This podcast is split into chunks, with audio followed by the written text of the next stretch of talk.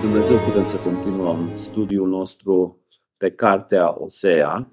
Am ajuns la capitolul 3 și o să citesc versetele din capitolul 3, de la versetul 1 până la versetul 5, deci tot capitolul 3. Domnul mi-a zis, du-te iarăși și iubește o femeie iubită de un iubit, dar adulteră. Iubește cum o iubește Domnul pe copiii lui Israel, cu toate că ei se întorc spre alți Dumnezei și iubesc prăjiturile cu stafide ale idolilor. Deci am cumpărat-o cu 15 de șichil de argint, un omer de orez și un letec de orez. Și am zis, vei rămâne cu mine pe multe zile și nu te dedai la desfrânare și nu mai voi mai fi nici unui bărbat și voi fi și eu la fel cu tine. Căci copiii lui Israel vor rămâne multe vreme fără rege, fără conducători, fără jertfe, fără chip de idol și fără efod și fără terafim. După aceea copiii lui Israel se vor întoarce și vor căuta pe Domnul Dumnezeul lor și pe regele lor David și vor veni tremurând la Domnul și la bunătatea lui zilele de pe urmă. Până aici ai cuvântul lui Dumnezeu, pe baza că vreau să vestesc mesajul lui Dumnezeu.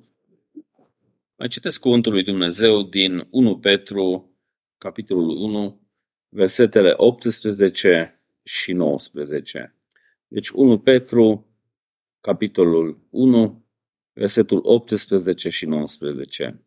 Știind că ați fost răscumpărați nu cu lucruri pieritoare, cu argint sau cu aur, din felul vostru deșart de viață, moștenit de la părinții voștri, ci cu sângele scump al lui Hristos, mielul fără cusur și fără pată. Să știți că ați fost cumpărat, răscumpărați nu cu lucruri pieritoare, cu argint sau cu aur, din felul vostru deșart de viață, moștenit de la părinții voștri, ci cu sângele scump al lui Hristos, mielul fără cusur, fără pată.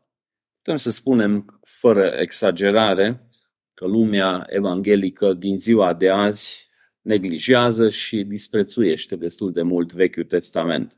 Asta parțial vine și dintr-o teologie greșită, pentru că mulți sunt convinși că Dumnezeu a încercat tot felul de lucruri să mântuiască oamenii, nu a ieșit, nu a ieșit, nu a ieșit și până la urmă au găsit o soluție în Noul Testament că nu, hai să încercăm prin Isus și asta pare că funcționează și atunci tot ce este în trecut, atunci trebuie să neglijăm pentru că aceia sunt încercări eșuate.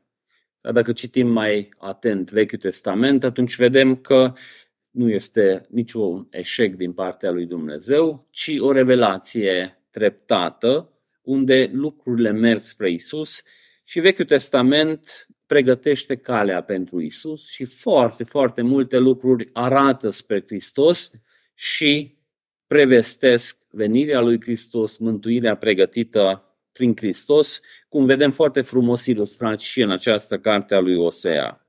Dar nu numai dintr-o teologie greșită vine neglijarea Vechiului Testament, vine și din cauza că acolo trebuie să sap mai adânc, trebuie să transpir mult, trebuie să depui mai mult efort și creștinismul zilelor noastre merge mai mult pe varianta fast food. Poate citești un citat scurt pe Facebook sau pe TikTok. În cel mai exagerat mod, poate citești un devoțional scurt, dar să te trezești de este dimineață, nu știu, acum citesc uh, cartea lui Osea, uh, cartea lui Iosua și acolo văd că Iosua se trezea dis de dimineață, dis de dimineață, dar vedem și la Isus. La creștinii de astăzi nu vedem această dorință să te trezești de vreme, să petreci mult timp în fața lui Dumnezeu, să lupți acolo citind, meditând și din cauza asta din Vechiul Testament, așa la prima vedere, la o citire superficială, nu ies acele comori care ar putea să iasă cu o săpare mai profundă. Dar tot Vechiul Testament arată spre Hristos, lucrurile merg în acea direcție și pasajul citit de astăzi ne arată o latură foarte frumoasă a dragostei lui Dumnezeu, cum Dumnezeu plătește prețul pentru răscumpărarea poporului său, cum aduce sacrificiul ilustrând și prin relația lui Osea cu soția lui. Am văzut și săptămâna trecută cum Dumnezeu câștigă inimile noastre cu dragostea lui. Am văzut și acum două săptămâni o latură a dragostei lui Dumnezeu și acum în pasajul citit de astăzi vedem cum Dumnezeu prin dragostea lui plătește prețul acestei dragoste. Nu știu dacă ați dat seama, dar într-o oarecare măsură, ce am citit astăzi pare să fie și într-o puțină contradicție cu ce am citit săptămâna trecută, pentru că săptămâna trecută am citit și am accentuat ideea că Dumnezeu convinge inima noastră, vine după noi, vorbește cu inima noastră și rezultatul final este că omul nu numai face anumite lucruri, ci face și din convingere, înțelegând că aceste lucruri sunt bune. Admirând acele lucruri, tânjind după acele lucruri, începe să facă și cu o atitudine bună. Deci asta a fost uh, promisiunea finală a lui Dumnezeu pentru Osea, că soția o să vină înapoi și relația lor se va restaura și prin asta era ilustrat relația lui Dumnezeu cu poporul Israel. Poporul vine înapoi, dar dorește să umble cu Dumnezeu. Numai că în capitolul ce am citit astăzi, vedem anumite lucruri care cam greu se pot asocia cu dorințele inimii și cu tânjirile sentimentale. Că Dumnezeu poruncește profetului să meargă după soție, să-l aducă înapoi după ce soția a fost infidelă și nu numai să-l aducă înapoi, dar să plătească prețul, un preț destul de mare. Ca și o scurtă recapitulare, vedeți, vedem că Dumnezeu poruncește profetului să se căsătorească cu o femeie prostituată, care din start creează o oarecare confuzie și aparent în contrast cu ce am spus săptămâna trecută.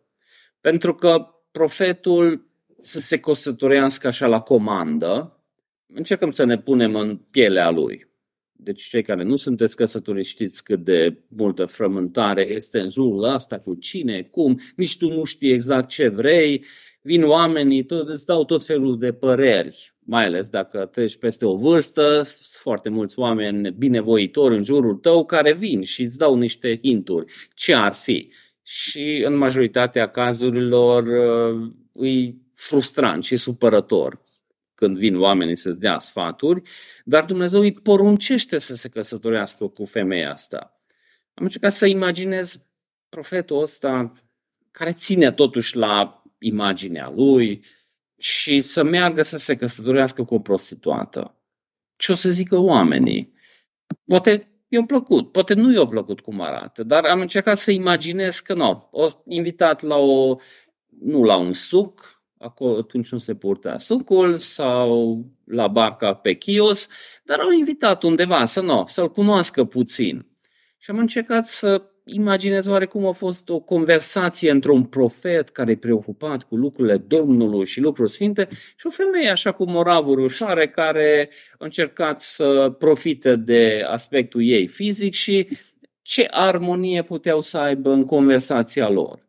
Deci am încercat să imaginez cât de greu o fi fost să se căsătorească cu această femeie, așa la comandă. No, dar se căsătorește și relația nu prea merge. Deci aici nu-i descris că s-o certat, pe ce s-o certat, uh, ce conflicte au, ce tensiune a avut, dar noi știm cam cum se întâmplă lucrurile și pe nimic poți să te cerți destul de tare. Nu știm contextul exact cum a plecat femeia, dar sigur nu din cauza armoniei a plecat femeia. Și atunci am încercat să imaginez profetul stând acasă singur. Deci te căsătorești, nu în sfârșit s-a rezolvat acest lucru, dar după aceea te trezești singur. Și atunci te gândești, oare chiar a fost voia Domnului? Oare ce țeapă am luat? Oare, oare Dumnezeu m-a țepuit? Oare n-am înțeles bine voia Lui? Cum am ajuns așa? Nu m-am făcut de râs în fața întregii comunități. Deja era de tot râsul lumii să mă căsătoresc cu o prostituată, dar uite, au venit și ăla la mine și a zis că, mă, profetule, dar nu e o idee bună. Mă. Deci cum să ies în stradă acum să văd oamenii să se uite la mine așa zâmbind că nu, știam noi că asta nu o să meargă. Deci trece prin toate astea și după aceea Dumnezeu spune, du-te și adu înapoi. Sau, dacă mai țineți minte, înainte mai era o fază că femeia nu prea merge bine relația cu concubinul, se trec prin tot felul de greutăți și atunci profetul îl ajută. Deci nu ăsta e reflexul natural, că dușmanul tău dă în bară și atunci mergi și-l ajuți. Deci ce face omul în asemenea situații? Yes! Bine, mă bucur, Știam eu că o să pățească. Nu așa, las că Domnul nu bate cu băta, bine. Deci omul din instinct ar merge spre o bucurie din asta amară, că în sfârșit, o... dar nu asta face profetul, merge, slujește. Deci femeia stă cu altcineva, n-au ce mânca și atunci profetul merge și îl slujește, dar după aceea relația aceea se distruge de tot. Deci nu știm exact cum s-o despărțit, că romantismul ăla frumos nu mai ține, bărbatul ăla nu-l mai vrea, femeia nu știm cum încurcă viața ei, dar devină sclavă, e scoasă la piață să fie vândută. Și în acea perioadă puteai destul de ușor să devii sclavă, pentru că dacă te îndatorai, deci ea probabil s-a obișnuit cu un nivel de trai care nu era pe măsura situației ei, dar nu, învârtea, zâmbea la bărbați sau obținea ce vroia până la un punct. Dar după ce s-a obișnuit cu un stil de viață care nu prea mai putea să susțină, a început să ceară dat, uh, împrumuturi. O cerut și de aici și de aici, dar după un timp nu mai putut să dea înapoi și în vremea aceea nu erau așa generoși cum astăzi, că ăla îi protejat care o țepuit pe alții și care au fost țepuiți nu prea sunt protejați nici de lege și de nimeni, în vremea aceea poți să plătești? Nu. Atunci veneau, îl prindeau și duceau la piață și îl vindeau. Deci femeia asta ajunge la piață, la următoarea aukție, îi scoasă la vânzare. Și Dumnezeu spune profetului, du-te, și cumpără-l înapoi. Deci nu numai să-l aduci înapoi, dar să mai plătești și preț pentru femeia respectivă. Nu știu cât timp a trecut, dar punându-mă în pielea lui profet, am încercat să, deci cumva probabil după ce a plecat femeia, după cumva s-a împăcat cu ideea că ok, trăiesc singur, asta e, am luat țeapă, nu mă mai interesează, cumva încearcă să se vindece rănile și acum vine Dumnezeu și îi rupe rănile din nou, că nu du-te și deci știți cât de greu e să ne împăcăm. De obicei ne, nu vine să ne împăcăm, că dacă ne împăcăm, puțin merge bine, după aia iarăși bum și atunci iarăși te doare, mai bine să stai la distanță, să ai reflexul.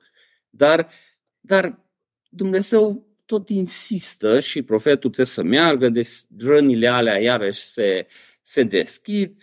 Profetul merge și trebuie să-l cumpere. De obicei, în acea perioadă, sclavii erau pe la piață, lângă roșii și pătrunjei, erau expus și sclavii. De obicei erau goi, să se vadă dacă erau femei anumite trăsături, dacă erau bărbați mușchi cât de mult poți să folosești la sapă. Oamenii mergeau acolo, pipăiau, se uitau la dinți să vadă dacă sănătoși. Poate în unele filme ați văzut uh, aceste exerciții și după aceea începe strigarea femeie de 27 de ani, resigilată, de vânzare, pornim de la 10 șichel. Cine oferă mai? 11. Urmă 12. 13 acolo în spate. Pofti, următorul cine mai oferă mai mult? Și așa se pare că ei ajung până la 15, unde aparent se termină bugetul profetului, că bani nu mai poate să ofere, dar merge mai sus. Și oferă un homer de orez, dar nici asta nu ajunge, și după aia oferă încă un letec de orez, uh, care înseamnă jumătatea homerului, dacă unii încearcă să transforme în bani și cam aproximativ 30 de arginți o plătit pentru femeie și destul de probabil că o dat tot ce a avut să răscumpere. Deci, dacă încercăm să ne punem în pielea lui, deci nu a fost deloc, deloc ușor din tot ce a trecut, dar vedem că prin asta Pe de o parte se ilustrează atitudinea lui Dumnezeu față de noi și se ilustrează foarte multe lucruri din Noul Testament, lucruri la care suntem chemați, lucruri la care noi de multe ori credem că suntem scutiți să trăim acele lucruri pentru că no, sentimental nu suntem încurajați. Dar vedem, profetul a trebuit să facă o grămadă de lucruri unde sentimental nu prea îți vine să faci acele lucruri. În ziua de azi, dacă citești în Biblie că este poruncit să iubești, păi nu poți. Păi dragostea vine, nu vine, asta e, dacă nu a venit, sunt scutit. Dar în Scriptură vedem poruncit până să iubești și dușmanii. Sau în Scriptură vedem porunca să ierți. Bine, dar și aș ierta. Dacă nu m-ar fi rănit așa de tare, sau dacă n-ar fi așa de viu memoria, sau dacă n-ar fi persoana respectivă așa cum îi, dar dacă îl iert, după aia vine iarăși și îmi dă un șut, deci nu, nu, nu, mai bine să păstrăm distanța. Eu de multe ori încerc să încurajez oameni să ierte, să iubească, pentru că cuvântul lui Dumnezeu asta poruncește și eu sunt chemat să predic cuvântul lui Dumnezeu și oamenii de multe ori sunt chiar supărați cum să iubesc pe persoana respectivă? Cum să-l iert? Eu nu pot să uit ce mi-a făcut, cât de grav m-a rănit, nu pot să uit. Păi parțial nu putem să uităm pentru că tot medităm, tot medităm noaptea și ziua și ne gândim și nu facem captiv gândurile care se înalță împotriva cunoașterii lui Hristos, ci gravăm tot timpul memoriile și unii oameni și peste 15 ani știu foarte bine ce s-a întâmplat pentru că de 5782 de ori au retrăit momentul în gândul lor și au hrănit acele sentimente. Dar Dumnezeu ne poruncește foarte multe lucruri. De exemplu, să ne bucurăm în Hristos. Păi te bucuri când te bucuri și când nu te bucuri, nu te bucuri. Ne-am gândit noi. Dar cum poți să poruncești să fii bucuros în Hristos? Sau să avem părtășie cu alții în biserică? Apoi încercăm, dar vedem că nu e chiar așa de ușor. Doamne, eu cu ăștia nu pot. Tu, tu cunoști cum sunt ăștia, nu putem. Sau să merg să mustru pe altul. Păi, Doamne, am încercat, nu răspunde niciodată pozitiv, eu nu mai fac din astea. Sau să primesc mustrarea. Deci, în ziua de azi, de foarte multe ori, credem că suntem scutiți de sub îndatoririle noastre primite de la Dumnezeu, pentru că sentimental nu suntem încurajați în acea direcție. Și chiar în zilele noastre trăim niște vremuri unde una dintre sloganurile conducătoare îi să faci ce-ți dictează inima. Dar Scriptura spune că inima este nespus de înșelătoare și nu prea te îndrumă în direcția în care ar trebui să mergem și cuvinte ca datorie și poruncă, în unele cercuri creștine astăzi nici nu se mai menționează. Nu cumva cineva să creadă că trebuie să mergem într-o direcție unde nu avem chef. Dar ilustrația vieții lui Hosea ne arată o imagine foarte, foarte frumoasă, cum aceste trăsături, iertare, dragoste, perseverență, cum îs practic ilustrate în viața lui.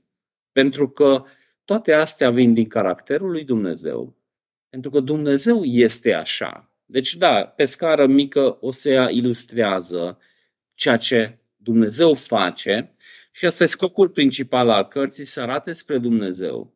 Și după aceea, după ce am ridicat și noi privirea noastră la Dumnezeu, să fim așa de fascinați de acest lucru, încât și noi să dorim să facem. Deci nu numai facem, nu, asta zice Dumnezeu că trebuie să facem, ci să găsim și plăcerea timp ce facem. Și aici se leagă de ce am vorbit săptămâna trecută și se dezleagă această aparență contradicție.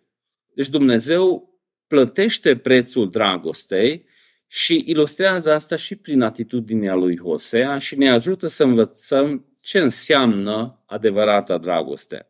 Asta subliniază și Petru în pasajul citit, pentru că știți că nu prin lucruri pieritoare, argint sau aur ați fost răscumpărați din felul vostru de șar de viață, moștenit de strămoșii voștri, ci cu sângele prețios al lui Hristos, ca unul, ca un miel fără cusur, fără pată. Deci Osea face ce face, dar prin tot ce face ilustrează dragostea lui Dumnezeu și sacrificiul pe care Dumnezeu plătește. Și dacă ne uităm atent în Scriptură, și în Vechiul Testament, și în Noul Testament, vedem foarte multe paralele care arată în direcția asta. Aici vedem Hosea, cine plătește un preț să răscumpere o persoană cu care s-a deteriorat relația. Vedem multe exemple unde, într-un mod negativ, vedem cât de neapreciat este acea moștenire. De exemplu, frații lui Iosif îl vând pe Iosif neapreciând, dar prin această vânzare, de fapt, ei sunt răscumpărați. Și la Iacov și Esau vedem această tranzacție care, bine, pe scară mică merge pentru o mâncare, dar și acolo moștenirea spirituală e așa de disprețuită că e vândută pe un nimic. Ideea asta apare și aici în Hosea, unde vedem că Dumnezeu iubește așa de mult poporul, poporul preferă niște prăjituri cu stafide. Acele prăjituri cu stafide erau uh, folosite la ritualuri, la diferite idoli și oamenii ăia preferau aceste lucruri. Și asta este spus în contrast, vedem la fel și când Isus este judecat și este oferit posibilitatea să fie cruțat. Și oamenii preferă să aleagă pe Barnaba, pe tâlharul acela, să fie eliberat, decât pe Isus.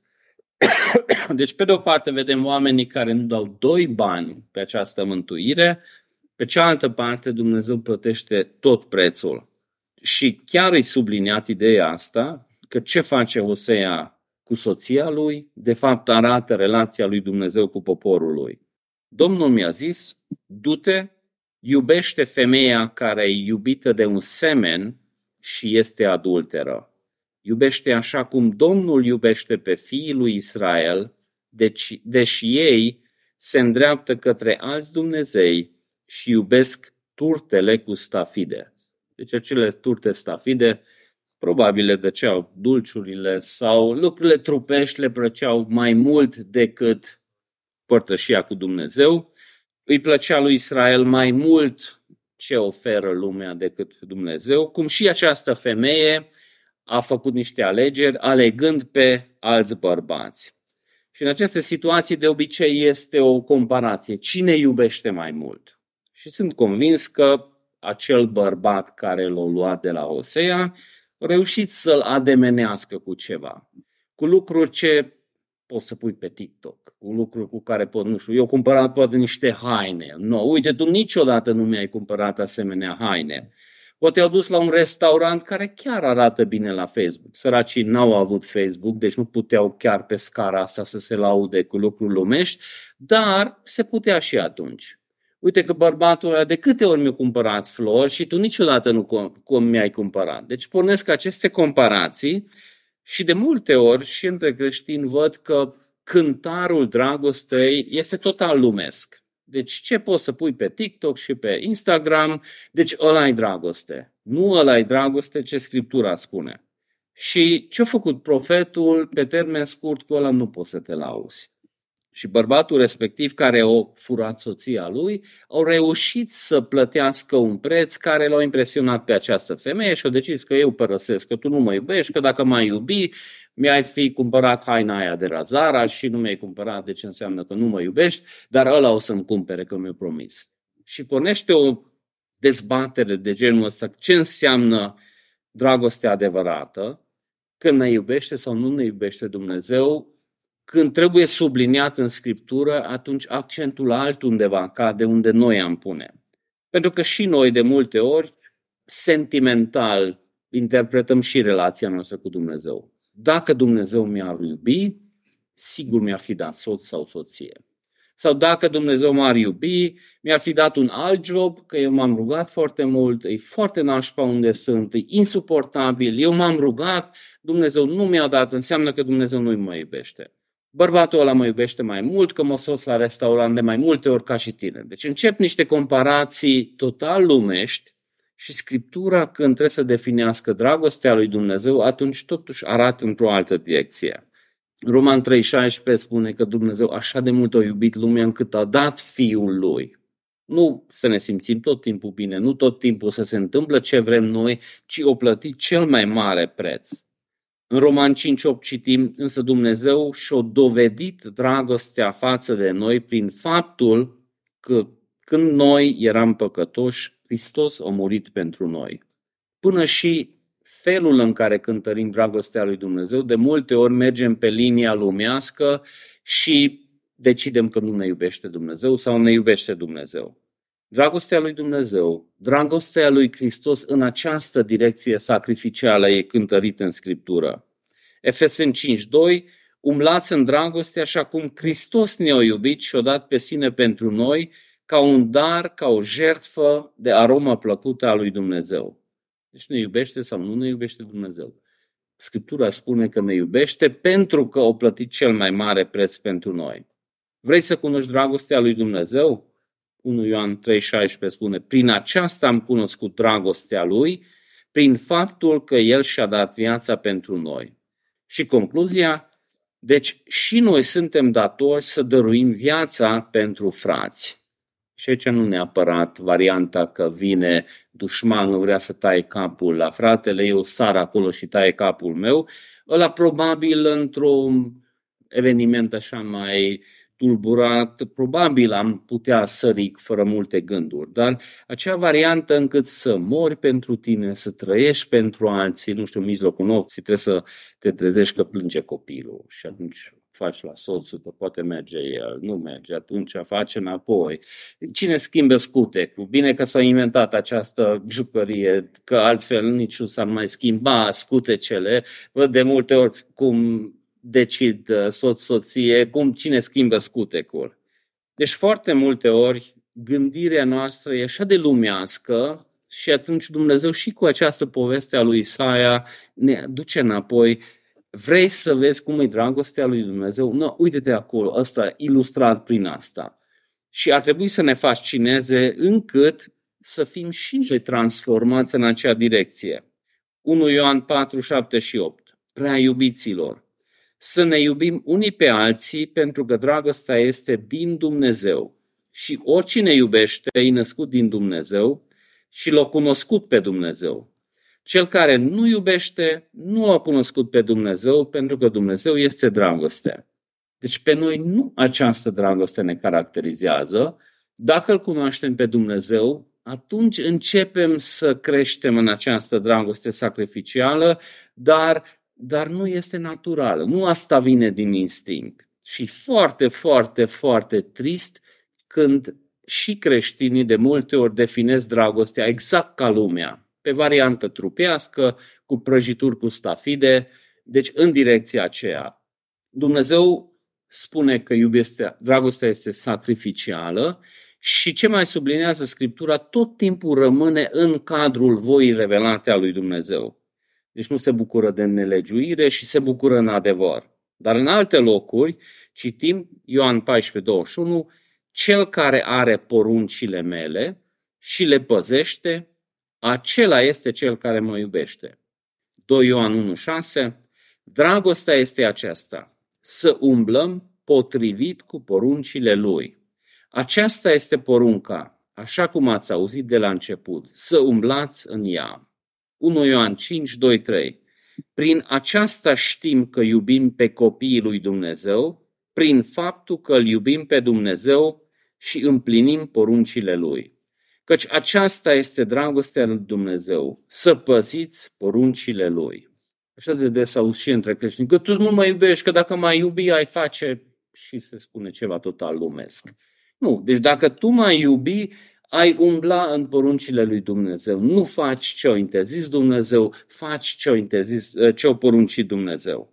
Asta este dragostea și asta are o latură sacrificială care eu cât dau. Deci accentul nu cade acolo unde noi am dori, unde bătăm masa și cerem.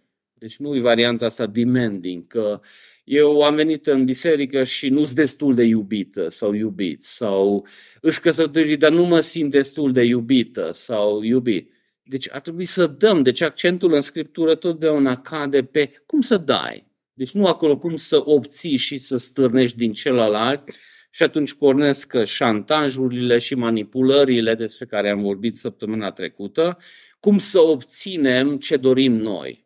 Dar accentul principal este că este voia lui Dumnezeu, cel glorifică că în ziua de azi săracul Osea ar putea să aibă foarte mulți avocați. Săracul om. Dar ce simte el? Dar cum se simte săracul? Dar cum poate? Deci dacă Dumnezeu iubește, nu poate să-l cheme să facă lucruri din astea ciudate. Deci uh, omul ăsta are dreptul la alegere, omul ăsta are dreptul la... Deci așa de tare ni s-a distorsionat gândirea noastră că venim dintr-o direcție total greșită și când interpretăm dragostea. Lumea avea dragoste și necreștinii vor dragoste, dar când ei definesc, rămâne la nivelul prăjitorilor cu stafide. Deci trupul, cum se simte, cum ce vrea, ce dorințe are, dar Scriptura definește dragostea cu voia revelată a lui Dumnezeu. Și voia revelată a lui Dumnezeu față de Hosea era destul de clară. Era ultra neplăcută, deci dorințele, sentimentele nu îl încurajau în acea direcție, dar totuși mergând în direcția voii lui Dumnezeu, au reușit, au reușit să recâștige inima femeii pentru că, țineți minte, rezultatul final despre care vorbea capitolul trecut era că inima soției îi recâștigată și relația lor se restabilește, cum o să vedem și la început, la sfârșitul capitolului.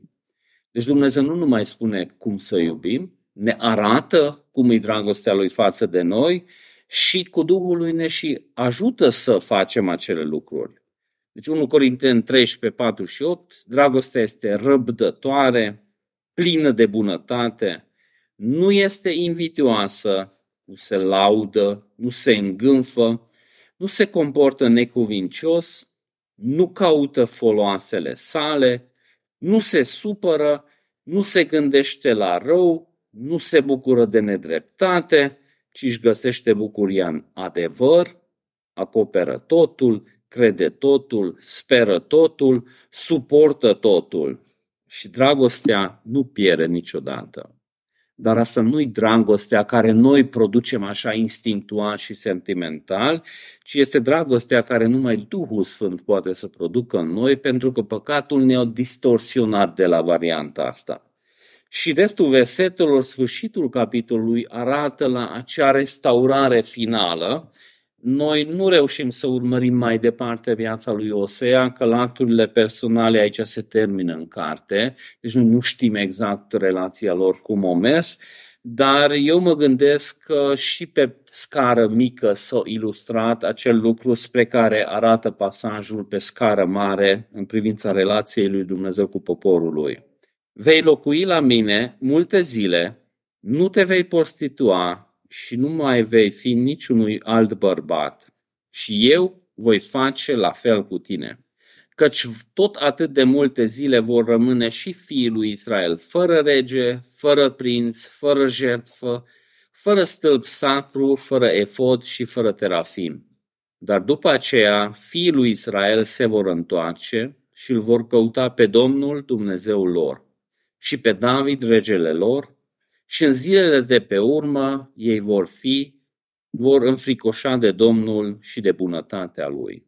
Deci, pe scară mică, relația lui Hosea cu soția lui, dar pe scară largă, asta ilustrează restaurarea relației lui Dumnezeu cu poporul lui. De la punctul ăsta, mai sunt 150 de ani și poporul merge în exilul din Babilon. Acolo stau 40, 70 de ani vină înapoi, în primă fază se tratează problema cu idolatria, că înainte de Babilon e foarte multă idolatrie în Israel, după aceea, disperat, ei evită acest lucru.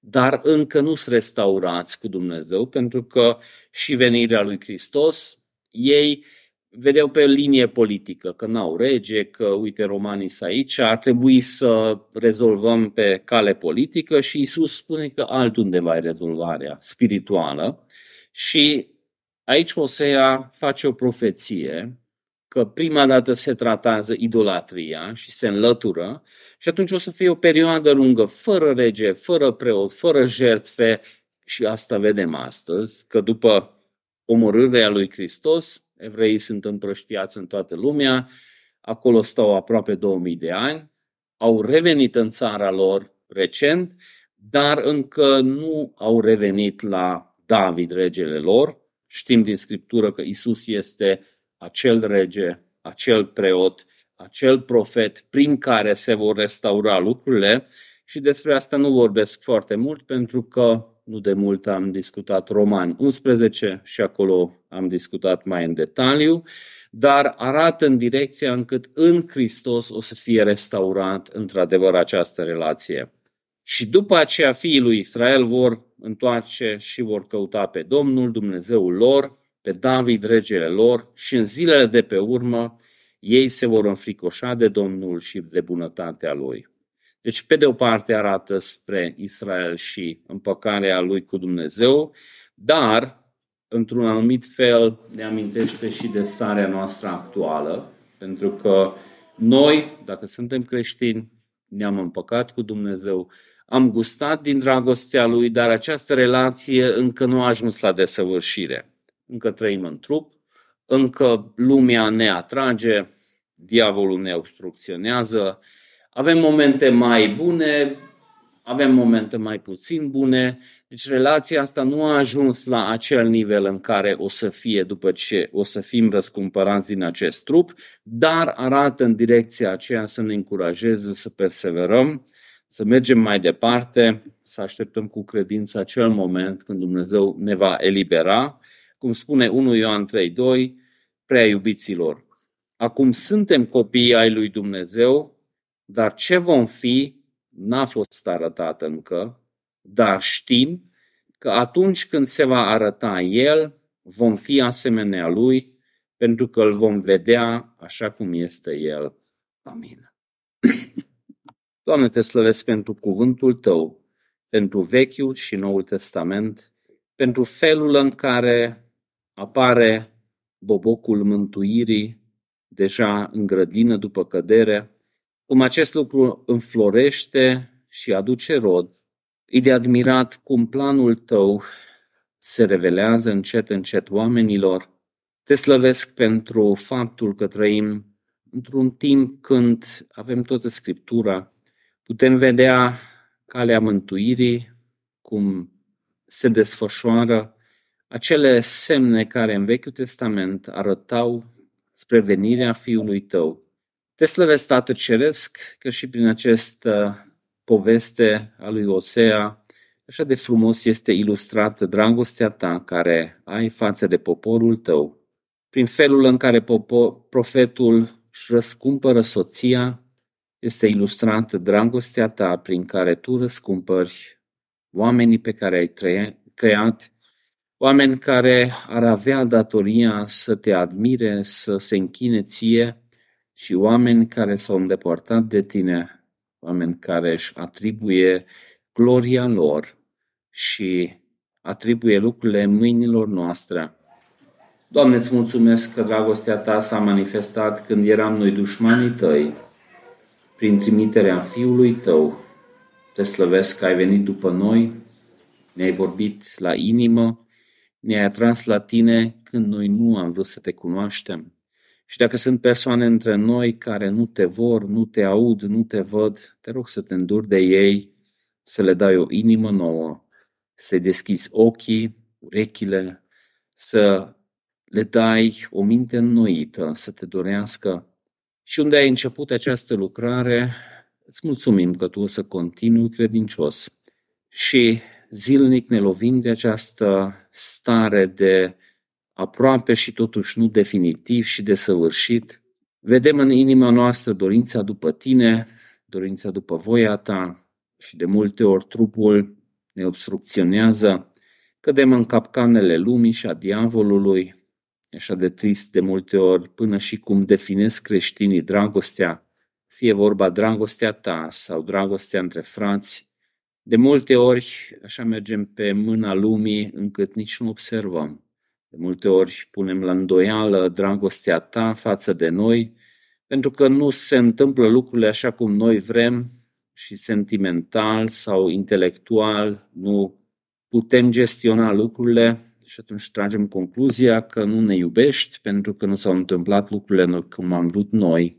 Și cuvântul tău de fapt arată în altă direcție dacă vine vorba de dovedirea dragostei, la faptul că tu nu ai cruțat pe fiul tău, tu ai dat ceva ce este cel mai valoros pentru tine. Te slăvim, Isuse, pentru faptul că ai dat viața ta. Nu puteai să dai mai mult și nu este o dovadă mai mare a dragostei decât când cineva dă viața pentru alții. Doamne, te rog, îndură-te de noi ca această dragoste să ne captiveze, să ne constrângă, cum spune Pavel, să trăim și noi în viața noastră de zi cu zi. Tu vezi cât de departe este de noi acest lucru să punem deoparte interesele noastre și să trăim pentru alții. Asta e ultimul lucru care am face noi din instinct. Până și în biserică de multe ori uh, facem reclamații că nu avem parte de destulă dragoste, de înțelegere, când de fapt chemarea ta totdeauna este în direcția de a acorda dragoste și nu de a cerși sau a porunci dragoste de la alții. Doamne, te rog ajută-ne ca gândirea noastră să fie transformată tot mai mult de cuvântul Tău și nu de telenovele și rețele sociale. Te rog, Doamne, îndură-te de noi, pentru că nu trăim în vremuri când oamenii s-ar fi disciplinați. De multe ori nu avem vigilența necesară. Te rog, îndură-te de noi, prin cuvântul Tău, să putem să ne trezim dis de dimineață și să venim în prezența Ta, să putem profita de acele libertăți pe care avem acum, că putem citi cuvântul Tău pe limbile noastre, că nu suntem persecutați pentru acest lucru. Doamne, te rog, îndură-te de noi și de nu o sete mai mare după cuvântul Tău și când citim personal, dar și când ascultăm cuvântul predicat. Te rog, Doamne, îndură-te de noi ca să nu neglijăm închinarea, posibilitatea de a te admira, de a te slăvi, fie personal, fie împreună cu poporul tău.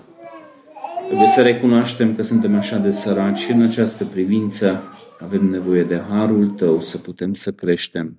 Doamne, aș dori să mă rog pentru cei care nu pot fi astăzi cu noi, te rog să te înduri de ei, să lucrezi, să înlături obstacolele din care din cauza cărora n-au putut să vină, fie vorba de obstacole externe sau obstacole interne, problemele inimii.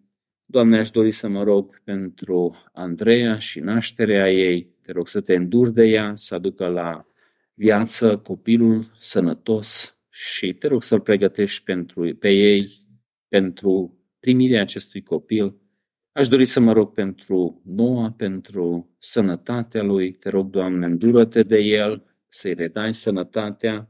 Până atunci să dai pace în inimile lor, să înlături îngrijorările și te rog să dai o soluție care este și spre zidirea lor spirituală.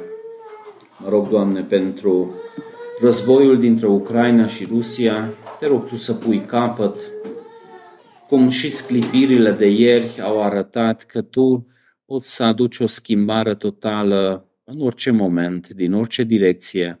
Tu de multe ori ai înlăturat dictaturi cu acele unelte pe care dictaturile le-au zidit și tu poți să faci și acum ca sabia care au ascuțit ei împotriva altora să împungă inimile lor te rog, Doamne, Tu să judeci pe acei oameni care sunt responsabili pentru acest măcel, pentru această vărsare de sânge, unde oameni care poartă chipul și asemănarea Ta sunt măcelăriți de așa de mult timp. Doamne, te rog să folosești aceste evenimente spre binele creștinilor, să se apropie de Tine, să folosești aceste evenimente pentru atragerea necreștinilor la Tine, să amintești lumea de judecata spre care ne îndreptăm și dacă e voia ta, te rugăm să îndepărtezi la momentul potrivit. Te rugăm să binecuvintezi discuția noastră care urmează, să binecuvintezi restul zilei, să putem să medităm mai departe despre aceste principii, să putem să aplicăm pe viețile noastre. În numele Fiului Tău ne-am rugat. Amin. thank you